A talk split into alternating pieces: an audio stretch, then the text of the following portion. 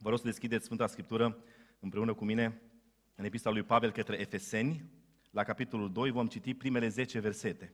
Efeseni, capitolul 2, citim primele versete și în cinstea cuvântului vă invit să vă reridicați.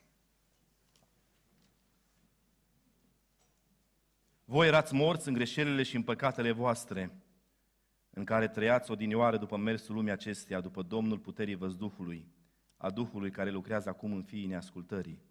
Între ei eram și noi toți odinioară când trăiam în poftele firii noastre pământești, când făceam voile firii pământești și ale gândurilor noastre și eram din fire copii ai mâniei ca și ceilalți.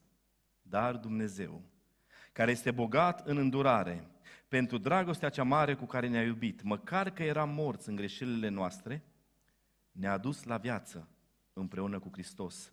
Prin har sunteți mântuiți. El ne-a înviat împreună și ne-a pus să ședem împreună în locurile cerești în Hristos Isus, ca să arate în viacurile viitoare nemărginita bogăția Harului Său, în bunătatea Lui față de noi în Hristos Isus. Căci prin Har ați fost mântuiți, prin credință.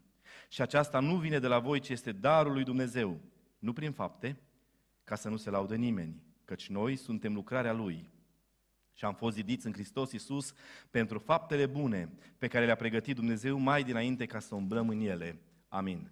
Puteți să luați loc. Se spune despre tinerețe că este o perioadă când um, um, există probleme cu atitudinea. Și cei care suntem părinți și avem și copii mici, vedem că nu doar tinerii au probleme cu atitudinea, ci și copiii. Cei care sunteți părinți de adolescenți, vedeți că și adolescenții au probleme cu atitudinea. Um, sau, mă rog, poate nu neapărat probleme cu atitudinea, ci lipsa ei, o atitudine potrivită, o atitudine corectă. Nu mă interesează ce zici. Nu-mi pasă ce zici. Eu știu mai bine. Eu decid. Eu știu cum, eu știu când, eu știu unde, eu știu cât. Nu spuneți voi mie cum să fac. Acum, n-am fost chiar așa în adolescența mea. Am exagerat puțin. Nu cred că tinerii și adolescenții, cu să nu supere pe mine, sunt chiar așa. Um, dar, în general, um, oamenii Uh, cei mai în vârstă sunt mai, mai calmi pentru că au experiența vieții, dar în general oamenii care sunt în floarea vârstei au o atitudine destul de, de dură atunci când se raportează la ceilalți. Uh, nu să-mi spuneți voi mie cum să fac, eu vă spun vouă, că eu știu, noi sărim în secolul 21, tu ai fost născut în secolul 20, sau mă rog. Um, e greu, e greu să fii părinte cu un astfel de copil, um, dar există har și pentru asta. Uh, Hristos a murit și pentru astfel de atitudini nepotrivite și dacă ne pocăim, El este credincios, bun și drept ca să ne ierte.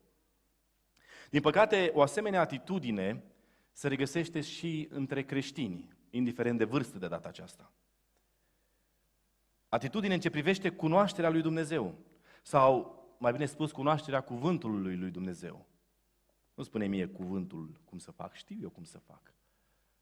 Am eu o relație specială cu Dumnezeu și mi-a spus El cum să fac. Așa au făcut toți, așa se face și la mine la lucru, așa am văzut și la alții, am văzut în alte biserici cum se face, vă spun eu cum să se facă. Nu spune mie cuvântul cum să se facă. Acum, vă dați seama că exagerez puțin, dar o să vedeți de ce fac exagerările astea. Cum mă raportez la cuvântul lui Dumnezeu? De acum doar sunt om. Cum să trăiesc o viață perfectă? Spunea Domnul Iisus Hristos că dacă un om doar îi spune cuiva nebunule sau prostule, e ca și cum l-ar fi ucis. Oare cine poate să trăiască așa. Suntem oameni, acum și Isus ne înțelege. Mă raportez la cuvânt și selectez ce îmi convine mie. Unele pasaje le las deoparte că poate sunt prea dure pentru um, sufletul meu, pentru mintea mea sensibilă. Trăirea pe baza cuvântului Dumnezeu este din nou pusă sub semnul întrebării, că doar nu-mi dictează mie că eu trebuie să mă disciplinez chiar în halul acesta. Adică mai sunt și păcate respectabile, nu minciune sfântă, ați auzit de termenul ăsta. Am mințit, am mințit nobil ca să salvez pe cineva sau ca să fac ceva. Nu, nu trăiesc bazat pe cuvântul lui Dumnezeu și am, las că știu eu cum să jonglez și cu cuvântul lui Dumnezeu. Și această atitudine, din păcate, se regăsește în viața de credință și cred că face foarte mult rău. Și fără să ne dăm seama, în loc să ne raportăm la cuvântul lui Dumnezeu, ne raportăm la ceea ce credem noi că spune cuvântul lui Dumnezeu. Nu mai este cuvântul lui Dumnezeu uh, norma litera după care noi să umblăm, ci este ceea ce cred eu că spune Cuvântul lui Dumnezeu, modul în care eu interpretez sau selectez pasaje din Cuvântul lui Dumnezeu ca să vin să spun cum trebuie să trăiesc, cum trebuie să ascult, cum trebuie să învăț, cum trebuie să mă comport. Pavel începe această epistolă către Efeseni cu o rugăciune. Și din versetul uh, 17 din capitolul 1 spune așa.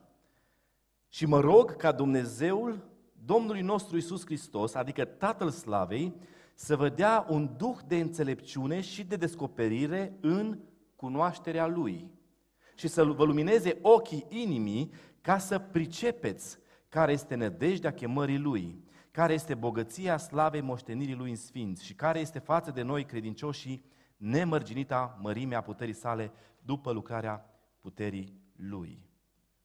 Pavel are ca scop în scrierea aceasta să-i ajute pe credincioșii de atunci să-L cunoască mai mult pe Dumnezeu, să cunoască puterea Lui. Spune să vă dea un duc de înțelepciune și descoperire în cunoașterea Lui, să vă lumineze ochii inimii ca să pricepeți care este speranța pe care ne-o punem noi în Hristos.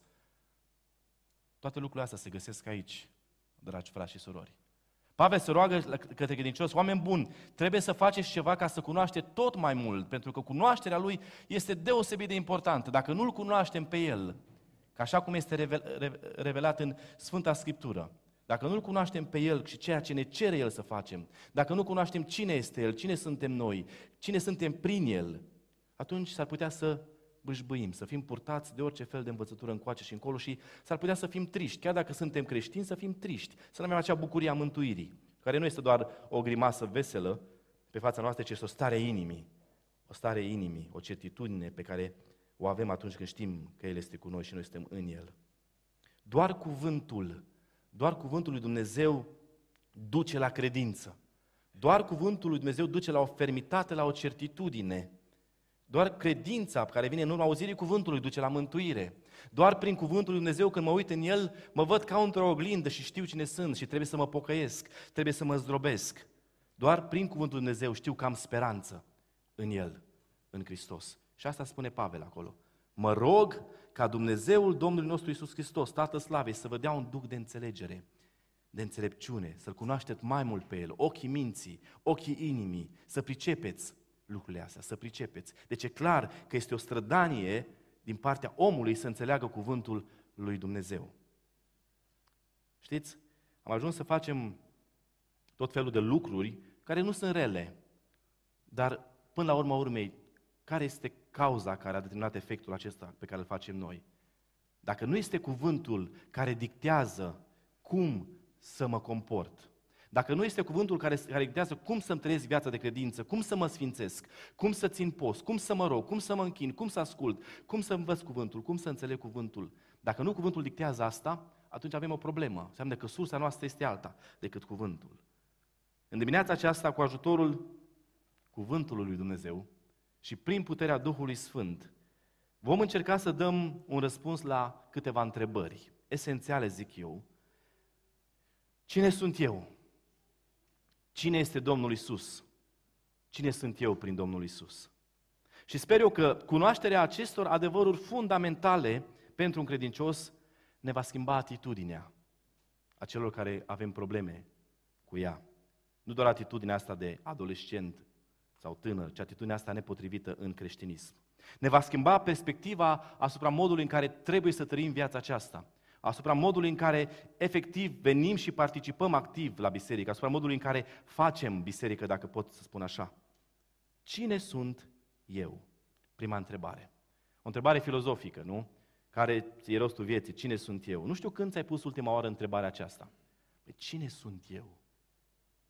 Nu să dai un răspuns copilul Dumnezeu sau copilul lui X sau lui Y sau sunt cine sunt. Dar să te gândești cu adevărat, cine sunt eu? Pentru că te ajută. Dacă îți dai un răspuns corect la această întrebare, poți să știi de unde pleci. Acesta sunt și știu încotro mă îndrept. Dădeam un exemplu tinerilor la un moment dat, spuneam despre Filip. Da, Filip știu că merge la sală, el poate să împingă cu 100 la piept. Uh, greutăți. M-am dus și eu și am concurat cu el și n-am reușit. Trebuie să știu cât pot să împing. Nu mă pun să împing de 100, că nu pot și pică greutatea pe mine. Trebuie să știu care e începutul meu. Vreau să ajung la 100, dar încep cu 20, apoi merg la 30, dar știu de unde plec, știu cine sunt. Și e foarte important să știm cine suntem. Întreaga teologie a alocat o întreagă doctrină asupra cunoașterii omului și cunoașterea condiției omului, asupra cine este omul și ce este omul, se numește antropologie, asupra omului în relație cu Dumnezeu. Și chiar v-aș încuraja uh, pentru un răspuns mai bun la, la, la ceea ce suntem noi oamenii să, să cercetați puțin materiale care vorbesc despre antropologie, despre cine este omul. Unul din marile avantaje sau, mă rog, dezavantaje, depinde cum o privești, în ce privește viața omului este inovarea. Și este foarte bine că omul este o ființă care inovează. Aduce mereu un element nou și ce fain este că dispare plictiseala și nu numai, ă, ne și dezvoltăm. Dar vedeți, în viața creștină, în trăirea creștină, poate să fie și un dezavantaj. Atunci când noi inovăm și nu suntem atenți ce inovăm, atunci când inovăm după bunul plac după cum cred eu că este bine și nu după ce dictează Scriptura, atunci când inovăm inclusiv esența, nu doar forma, atunci avem o problemă. Și vedeți că în ultimul timp nouă ne place să inovăm. Și s-ar putea, dacă nu suntem atenți, să facem locul ăsta și în biserică, să inovăm chestiuni și să ne dăm seama că în loc să facem ceea ce Scriptura ne spune, care e clar că n-ai cum să dai greș, începem noi să facem anumite chestiuni și consumăm timp, consumăm energie, consumăm resurse de tot felul, ca să ce? Ca să inovăm. Pentru că ne simțim bine, ne place cum ne simțim inovând. Și nu este ceva greșit. Repet, doar dacă nu suntem atenți la lucrurile acestea. Permiteți-mi să vorbesc la persoana întâi plural. Mă gândeam când am schițat mesajul acesta să vorbesc despre alții. Dar să nu sune a bârfă, vorbesc despre noi. Uh, și nu neapărat despre dumneavoastră, deci despre eu și soția mea, așa că ea mă, ea mă acceptă. Dar dacă vă includeți aici, uh, aia știți dumneavoastră. Să vorbesc la persoana în, în, întâi plural, că de prea multe ori zicem că alții, nu noi, știi, noi suntem ok, alții. Alții să se curățească. Noi am fost salvați de Hristos. Alții au probleme, ăia ortodoxi, ăia catolici, ăia agnostici. Noi nu, noi suntem ok. Și eu cred că lucrurile acestea, întrebările acestea ne privesc în primul rând pe noi, cel puțin pe mine și cu siguranță mai sunt ca și mine. Am început să schițăm desfășurarea vieții noastre în jurul propriei persoane. Suntem noi și aici ce contează. Întotdeauna contează ce se întâmplă în jurul meu. Ce îmi place mie e important și deseori asta îmi dictează modul în care mă raportez la ceilalți, inclusiv ce fac în biserică sau cum fac în biserică și dacă mă implic în biserică sau nu. Ce mă face să mă simt bine, nu? Eu nu spun că lucrurile astea sunt greșite. E bine să faci lucruri care îți plac. Dar trebuie să vedem dacă lucrurile gravitează în jurul nostru, asta este ceea ce ne definește, asta suntem noi, totul se învârte în jurul nostru. Ce mi-aduce mie satisfacție, ce îmi produce bucurie, asta este ceea ce fac. Și așa mai departe. Dacă suntem sinceri cu noi, până și faptele noastre altruiste, pornesc din egoism. Dăruind, primești, nu? Așa e zicala. Dacă dai, primești. Deci eu dau că primesc. Dăruind, devii mai bun. Deci dau ca să fiu mai bun. Altfel, dacă nu devii mai bun, de ce să dau? Dăruind, te vei simți mai bine. Nu e greșit să dăruim. E foarte bine. Dar înțelegeți ce vreau eu să spun aici? Dacă inclusiv altruismul meu, ce fac pentru ceilalți, pleacă tot ca să-mi fie mie bine, înseamnă că există o problemă. Inovăm până și practicile, practicile bisericești, ca să ne fie nouă bine, să ne placă nouă bine. Și uităm că biserica este un trup. Și în trup mădularele slujesc unii altora. Nu se fie bine doar mâinii sau piciorului. Fiecare slujesc unii altora și împreună slujesc capului, care este Hristos. Vedeți o diferență dintre egoism la altruism? La altruism nu e la ca să mă simt eu bine, ci tot trupul se simte bine dirijat de către cap. Oriunde suntem, la biserică sau la acasă, alegem lucrurile care ne plac. Și acum gândiți-vă, ă, ne place la biserică de foarte multe ori când mi-a plăcut închinarea. Mi-a plăcut închinarea. Mi-a plăcut predica. A fost un timp de socializare nemaipomenit. Am fost băgat în seamă. Am fost binecuvântat. Am primit cadouri. Au fost cântările care îmi plac. Avem cele mai bune instrumente și lista poate continua. Și nu este greșit. Nu spun că lucrurile astea sunt greșite, dar, repet, asta este, mi-a plăcut mie, îmi plac mie, mă simt eu bine. Uneori chiar mi-ar plăcea să mergem pe la niște biserici de sat, în care mai sunt poate câțiva frați în vârstă și câteva surori și totul este așa de simplu. Și să ne punem, să ne evaluăm dacă mai, am putea să supraviețuim într-o biserică în care totul este simplu. Nu în sensul că e greșit ceea ce facem noi aici, nu asta vreau să spun deloc. Dar să fim foarte atenți cine suntem noi și dacă totul se învârte în jurul nostru. Ne-am creat un set de valori bisericești în așa fel încât să ne placă nouă. Mergi unde te simți bine, să faci ceea ce te face să te simți bine și uneori să impui că așa ar trebui să se întâmple. Reguli stricte uneori, nu că spune Scriptura, ci că spunem noi, așa trebuie să se facă. Așa se face. De ce? Păi așa se face, așa îmi place mie, poate. Și nu mă refer la legaliști și la, la liberali, ci și la noi. Biserica este închinare, este slujirea lui Hristos, a trupului lui, slujirea unii altora. Oare în vremea Domnului Isus Hristos nu făceau așa și fariseii? Problema lor majoră care era? Nu ceea ce predicau, ci modul în care trăiau. Și au rezumat trăirea eh, de credință în niște reguli pe care ei le-au distorsionat, în așa fel încât să fie plăcute lor, să le poată ține a ei, să le fie lor bine. Încât când spune Iisus Hristos că dacă neprihănirea voastră nu întrece neprihănirea cărturalilor și a fariseilor, cu niciun chip nu veți intra în împărăția lui Dumnezeu, oamenii se întreabă, dar dacă nu ăștia, cine pot intra? Ați auzit că s-a zis, dar eu vă spun, la început n-a fost așa. Așa au făcut întotdeauna poporul evreu. I-a scos Dumnezeu cu mână tare din Egipt cu zece urgine mai văzute. I-a trecut Marea Roșie ca pe uscat. A fost Moise pe munte și ce au știut să facă ei ce mai bine? Să le fie bine, să aibă un zeu propriu în care, în jurul căruia să danseze, să le fie bine cu zeul lor. Asta face omul, ăsta este omul, întotdeauna caută să fie bine lui și totul să graviteze în jurul lui.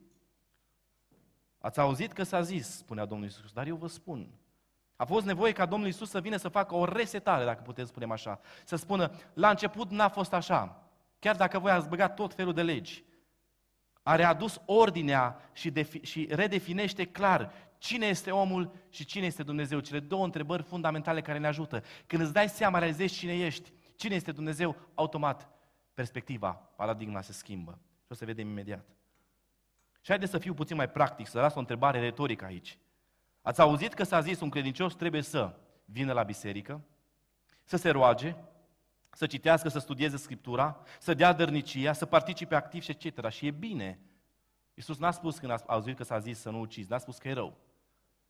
Dar prin Scriptură înțelegem că un credincios trebuie să facă mai mult decât atât. Un credincios trebuie să trăiască în sfințenie, curăție, puritate. Un credincios trebuie să se pocăiască zilnic de păcate. Și spuneam Bianca că sunt mulțumitor pentru Alma.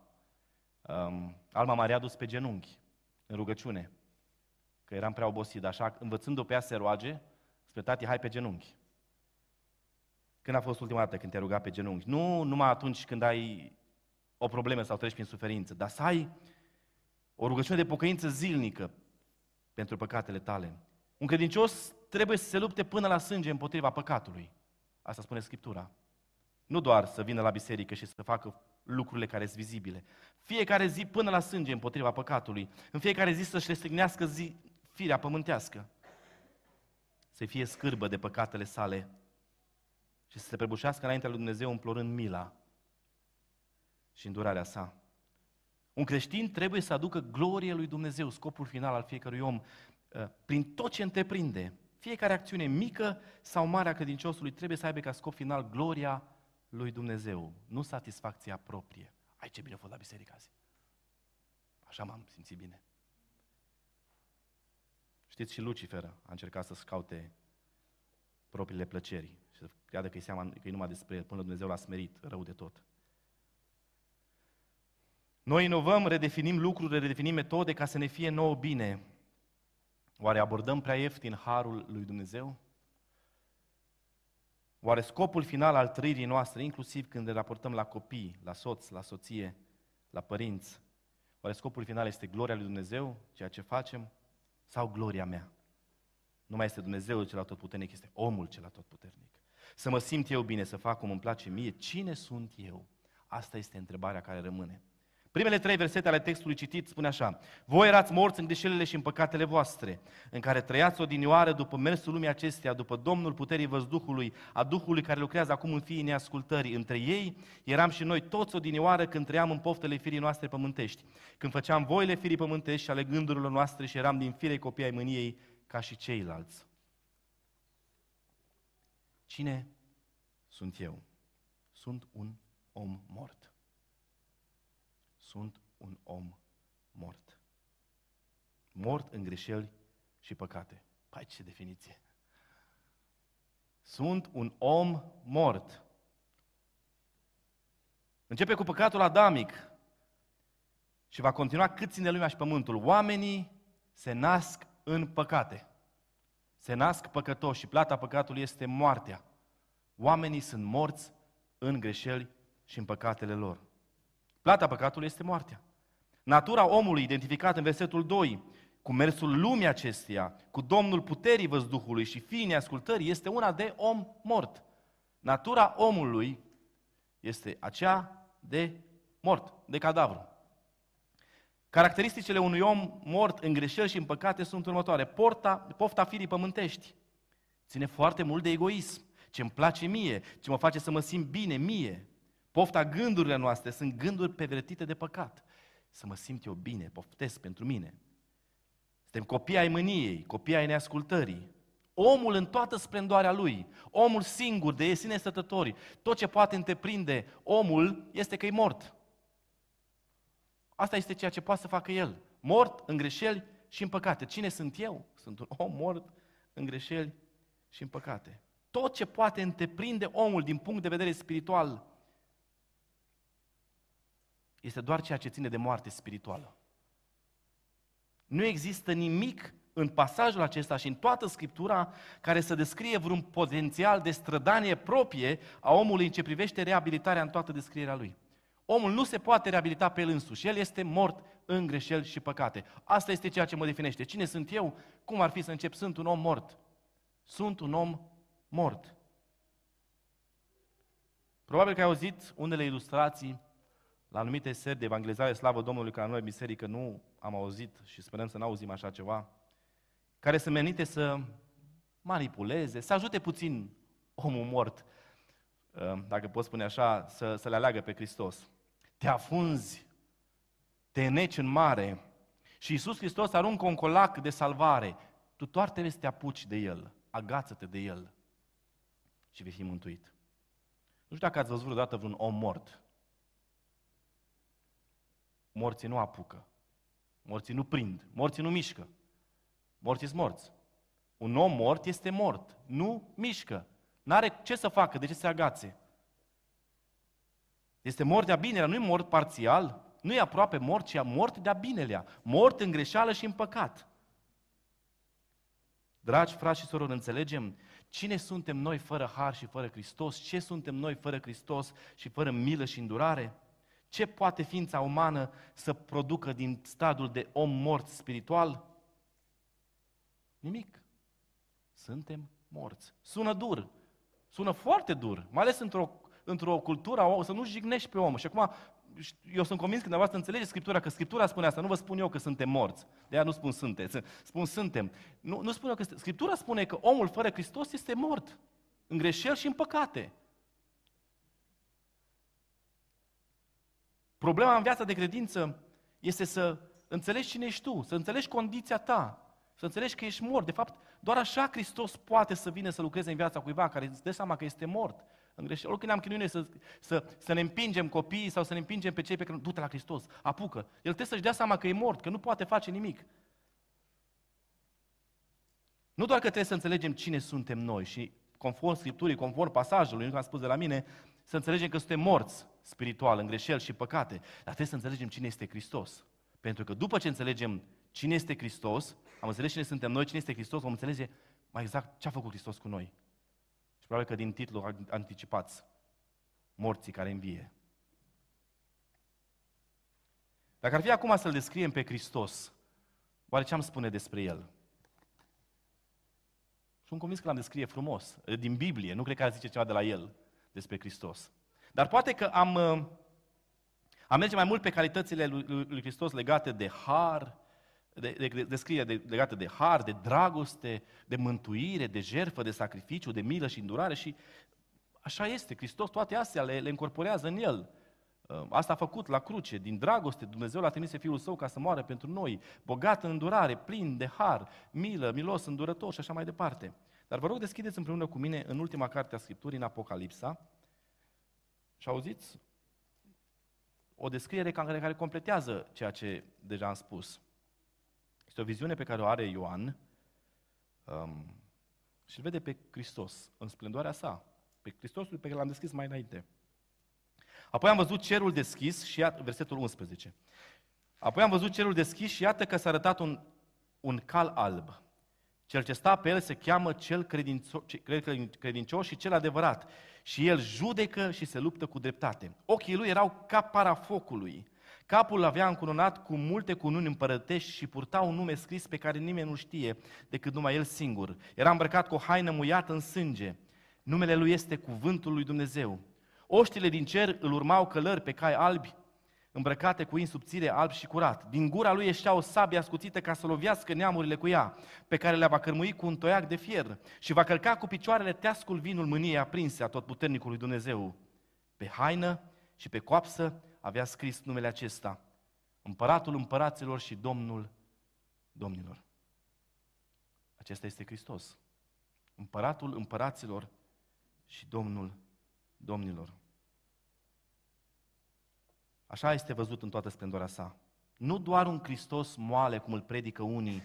O, Iisus te iubește. Așa este. Iisus te așteaptă, stă la, la ușă, bate la ușa inimii tale, are nevoie de tine, nici nu poate sta în cer dacă tu nu mergi acolo. Ăsta este Isus. Și unele icoane din bisericile tradiționale îl și arată pe Isus Hristos, vorba cuiva are niște mâini, parcă n-ar fi lucrat niciodată. Mâini, are un păr, parcă a ieșit de la coafor. Și așa poate ne imaginăm pe Iisus moale, Iisus care stă acolo cu mielușelul pe, pe umeri, cu aia pe umeri și așa face cu noi. Ne poartă și ne duce. Nu contează cum suntem noi. Niște mort. Nu contează. El ne poartă, ne duce. Împăratul împăraților și domnul domnilor, din, sabia lui, din gura lui și o sabie de flăcări cu nimicea. Mânia lui Dumnezeu, El o aduce la judecată. El este Hristos. El este Domnul. Da, este Dumnezeul bun, este milos, este darnic, este dragoste, este mântuitor, dar este judecător împotriva păcatului. Mânia lui Dumnezeu se scopără împotriva oricărei necistire a lui. Este sfânt, este gelos, este drept. Peste fiii neascultării revarsă mânia sa. Roman 8 cu 32, Dumnezeu și-a revărsat mânia asupra propriului său fiu. El care n-a cruțat nici chiar pe fiul său.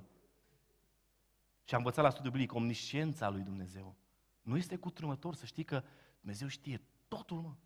Chiar totul și gândul la care l-ai. Și ce să faci, și ce interpini, și cu ce vii aici, poate și cu ce predici, și cu ce cânți, tot știe. Ce este uimitor este că există unii creștini care cred că Dumnezeul care l-a zdrobit pe Fiul Său, El care n-a avut păcat, l-a făcut păcat. Unii creștini cred că acest Dumnezeu nu-i va zdrobi și pe ei și își permit să trăiască oricum cu Dumnezeu, își permit să trăiască în cercul lor. Ei sunt atotputernicul om, nu atotputernicul Dumnezeu. Te accepte pe tine Dumnezeu să fii un creștin care să satisfaci propriul eu, când El care n-a cruțat nici pe Fiul Său. Cine este Isus? E foarte important. El este Mielul lui Dumnezeu, cel fără păcat, care a fost făcut păcat. A suferit și a sângerat, ba chiar mai mult a murit din cauza mâniei lui Dumnezeu pentru noi. Acesta este Dumnezeul împotriva căruia noi păcătuim. De cele mai multe ori cu voie. Asta cu păcatul fără voie ne ascundem uneori poate după el. De cele mai multe ori cu voie, împotriva lui, împotriva împăratului, împăratului și domnul domnilor. Cum îndrăznim noi să privim mântuirea și sfințirea într-un mod ieftin? Oare cum putem, știind cine este El și știind ce a făcut pentru noi, să avem o astfel de stare, o altfel de atitudine? Și automat merge la cine suntem noi prin El. El, împăratul împăraților, Domnul domnilor, care n-a avut păcat, și-a arătat har.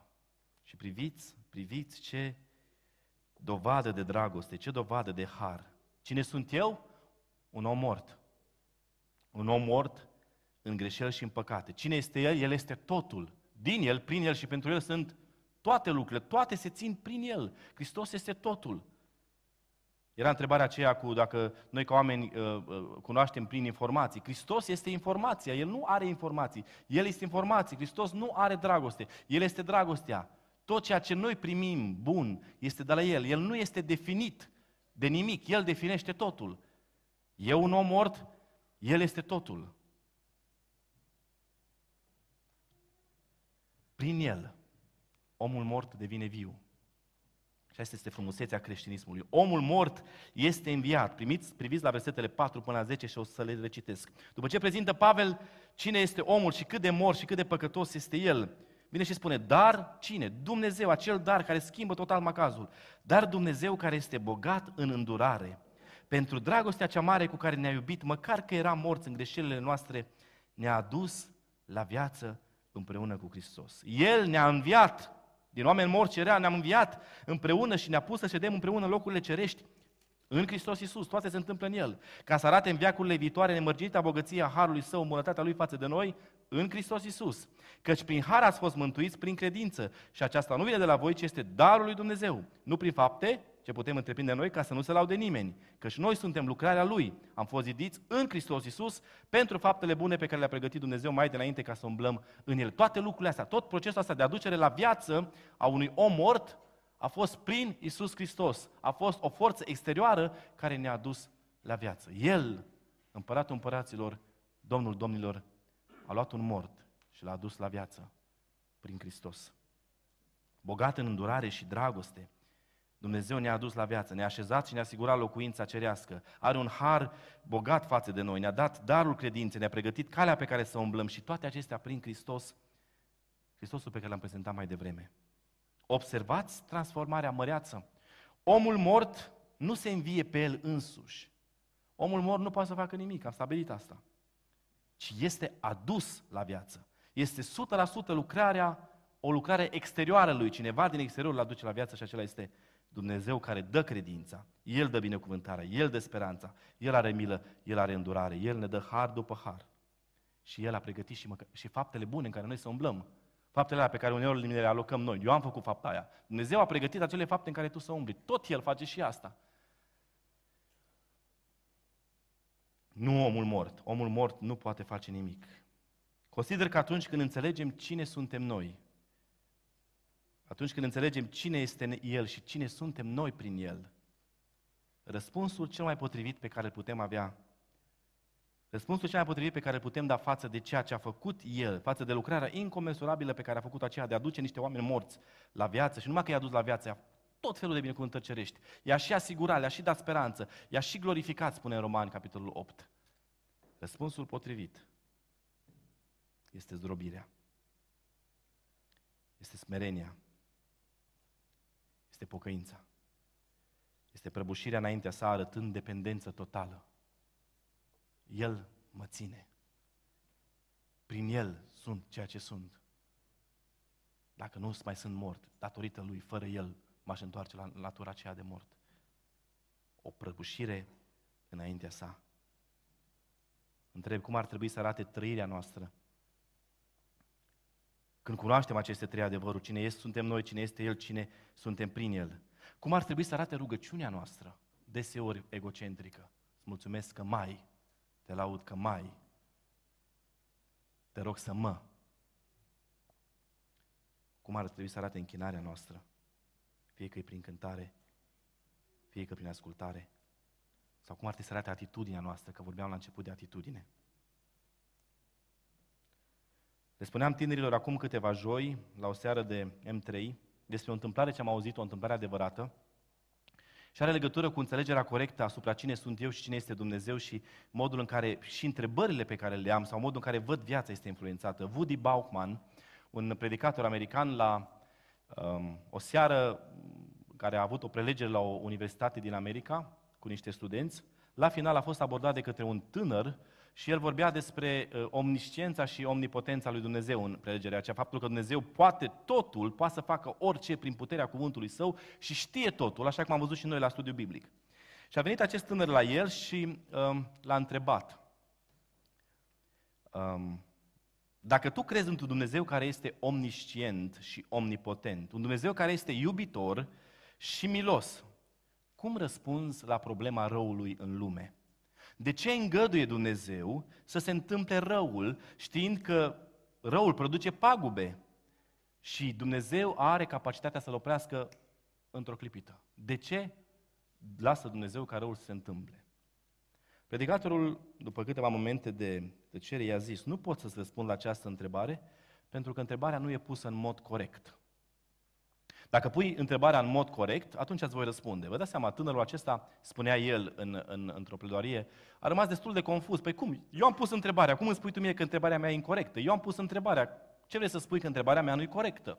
Și el insista, punem întrebarea corectă și îți voi răspunde. Și într-un timp, tânărul acesta a zis, nu știu care e întrebarea corectă, spune tu, ce întrebare ar trebui să pun? Și predicatorul spune, întrebarea corectă este următoarea. Nu cum, de ce îngăduie Dumnezeu răul sau de ce permite El asta, dacă poate să-l oprească și știe ce pagube produce, ci întrebarea corectă este, cum este posibil ca Dumnezeu știind ce am făcut ieri, ca Dumnezeu știind ce am gândit ieri, știind cum am comportat și cum am vorbit ieri, cum e posibil că nu, să nu mă fi ucis în somn azi noapte, știind ce meritam? Asta e întrebarea corectă. Cum e posibil că Dumnezeu știe, omnisciența Lui știe ce gânduri am, Știe când mă culc în pat ce am făcut în acea seară. Cum e posibil să mă ucid în somn? Când știu că plata păcatului este moartea. Vedeți perspectiva? Cum se modifică? Întrebarea inițială implica undeva, cumva, există niște indivizi, niște oameni care merită ca Dumnezeu să le dea bine, să le facă bine. Ei nu merită revărsarea mâniei lui Dumnezeu din cauza păcatului, ci omul merită favor de la Dumnezeu pentru că el este omul atotputernic. El merită ca Dumnezeu să-i dea bine. Când crezi că omul, asta este, este un, un om care merită de la Dumnezeu și Dumnezeu este nedrept, cum îndrăznește Dumnezeu să nu mă ajute? Cum îndrăznește Dumnezeu să nu răspundă la rugăciune când îi cer eu? Deci nu-i cer oricine, îi cer eu. Cum îndrăznește Dumnezeu să nu răspundă omului atotputernic? Omul merită ca Dumnezeu să, spun, să facă ceea ce spune El. Și atunci omul suferă când Dumnezeu nu face ceea ce spune El. Omul este bun și deci omul nu trebuie să sufere răul. Când noi am realizat cine este omul. Întrebarea corect pusă arată perspectiva Bibliei. Plata păcatului este moartea. Consecința păcatului, adamic și implicit al noastră, duce suferință, aduce durere. Și deci, întrebarea corectă, Doamne, cum de mai îngădui? Cum de îngădui să fiu sănătos? Cum de îngădui să trăiesc când ar trebui să fiu zdrobit la pământ? Anania și Safira, am amintit de ei? Ce au greșit? Au mințit. Să ridice mâna cine nu a mințit. Înțelegem? Cum de Dumnezeu nu trăsnește pe loc, cum i-a trăsnit pe ei. Sau pe Uzia, când a încercat să ridice chivotul Domnului, sau pe preoții care mergeau în Sfânta Sfintelor și intrau necurați. Pe loc îi trăsnea și îi trăgeau afară cu sfoară. Asta e întrebarea corectă. Cum de are Dumnezeu har și milă pentru mine? Nici nu mai am loc să mă gândesc de ce Dumnezeu nu mă binecuvântează mai mult decât a făcut-o deja. Cum de nu mă pedepsește pe loc? Cum de încă mai exist? Întrebarea inițială arăta supremația omului, cum îndrăznește Dumnezeu să nu facă ce îi spun eu. Că este bine să facă, adică omul este în centru și întrebarea corect pusă arată supremația lui Dumnezeu. Cum îndrăznesc eu să respir aerul lui Dumnezeu? Pe care îl primesc de la El. L-am împrumutat de la El și nu mi-l cere înapoi. Cum îndrăznesc? Fără să am o atitudine de zdrobire față de El și de mulțumire și de recunoștință. Trebuie să înțelegem, dragi frați și surori, că nu este despre noi. Oricât am încercat, oricât am vrea, nu este despre noi. Creștinismul nu este despre noi.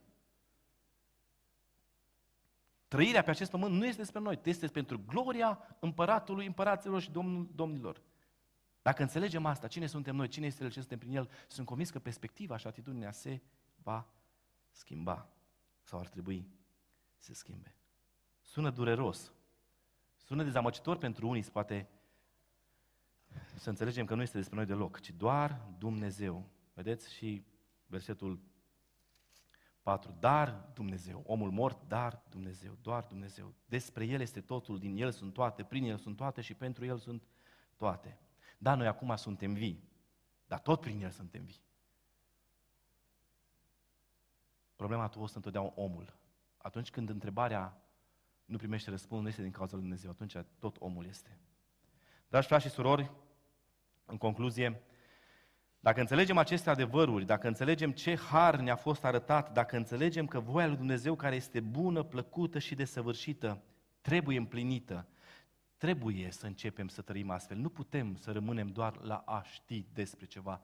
Dar faptul că știi și cunoști, nu are cum să nu producă în tine schimbare, transformare, în așa fel încât chiar și atitudinea de care vorbeam la început trebuie să se schimbe. Gândiți-vă cum ar arăta rugăciunea noastră dacă am înțelege că nu e despre noi, ci despre El. Mă tot uimește atitudinea vameșului din ilustrația Domnului Iisus Hristos dintre fariseu și vameși care s-au dus să se închine la templu. Un om sfânt aparent, fariseul, și un om foarte păcătos, vameșul. Nici nu ridica sau nu îndrăznea să-și ridice ochii spre cer, vameșul. Ai milă de mine, păcătosul. Și nu mă înțelegi greșit, nu merg în, în, în sfera aia în care trebuie să ne fie frică. Noi suntem liberi în Hristos și suntem salvați și mântuiți de El.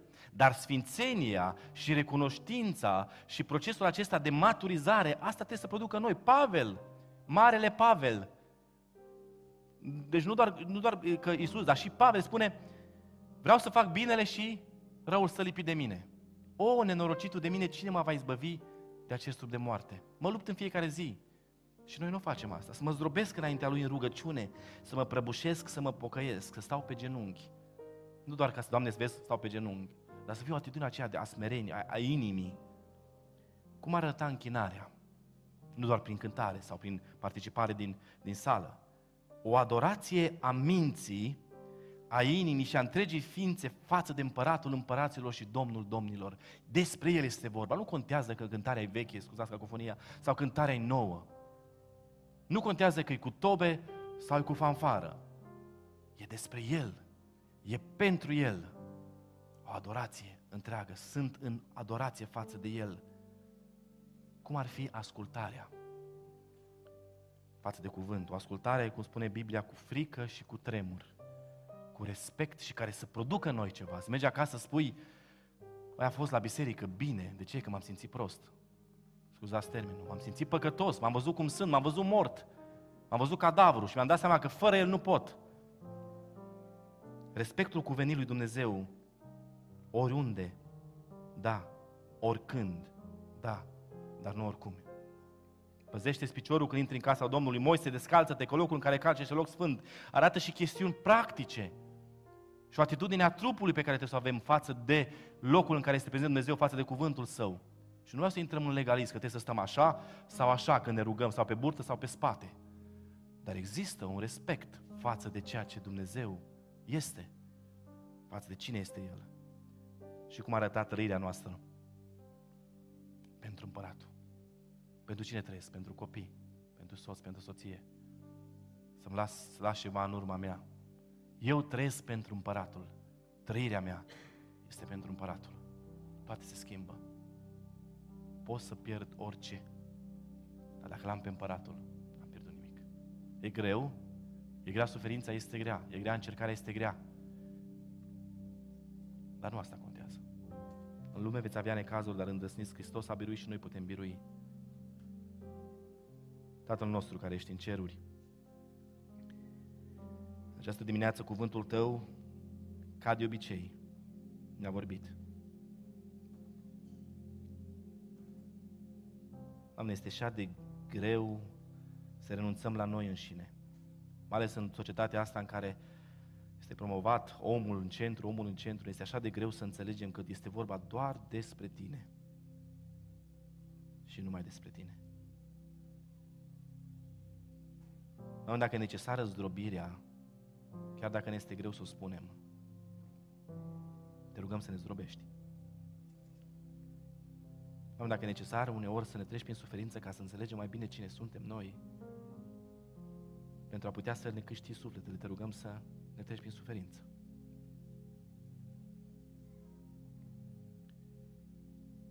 Mulțumim pentru că Tu, împăratul împăraților și Domnul Domnilor, privești cu milă și îndurare spre noi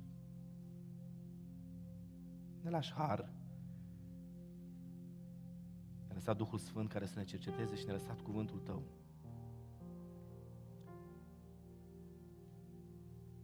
Doamne, ne pocăim, ne pare rău. Și am vrea, Doamne, ca viața aceasta să fie una care să trăiască pentru Tine și indiferent de ce ar veni, nici adâncimea, nici înălțimea, nici puterile, nici stăpânirile, nimic și nimeni să nu ne poată despărți de Tine, așa cum Tu ne-ai promis. Vrem să facem voia Ta, Doamne.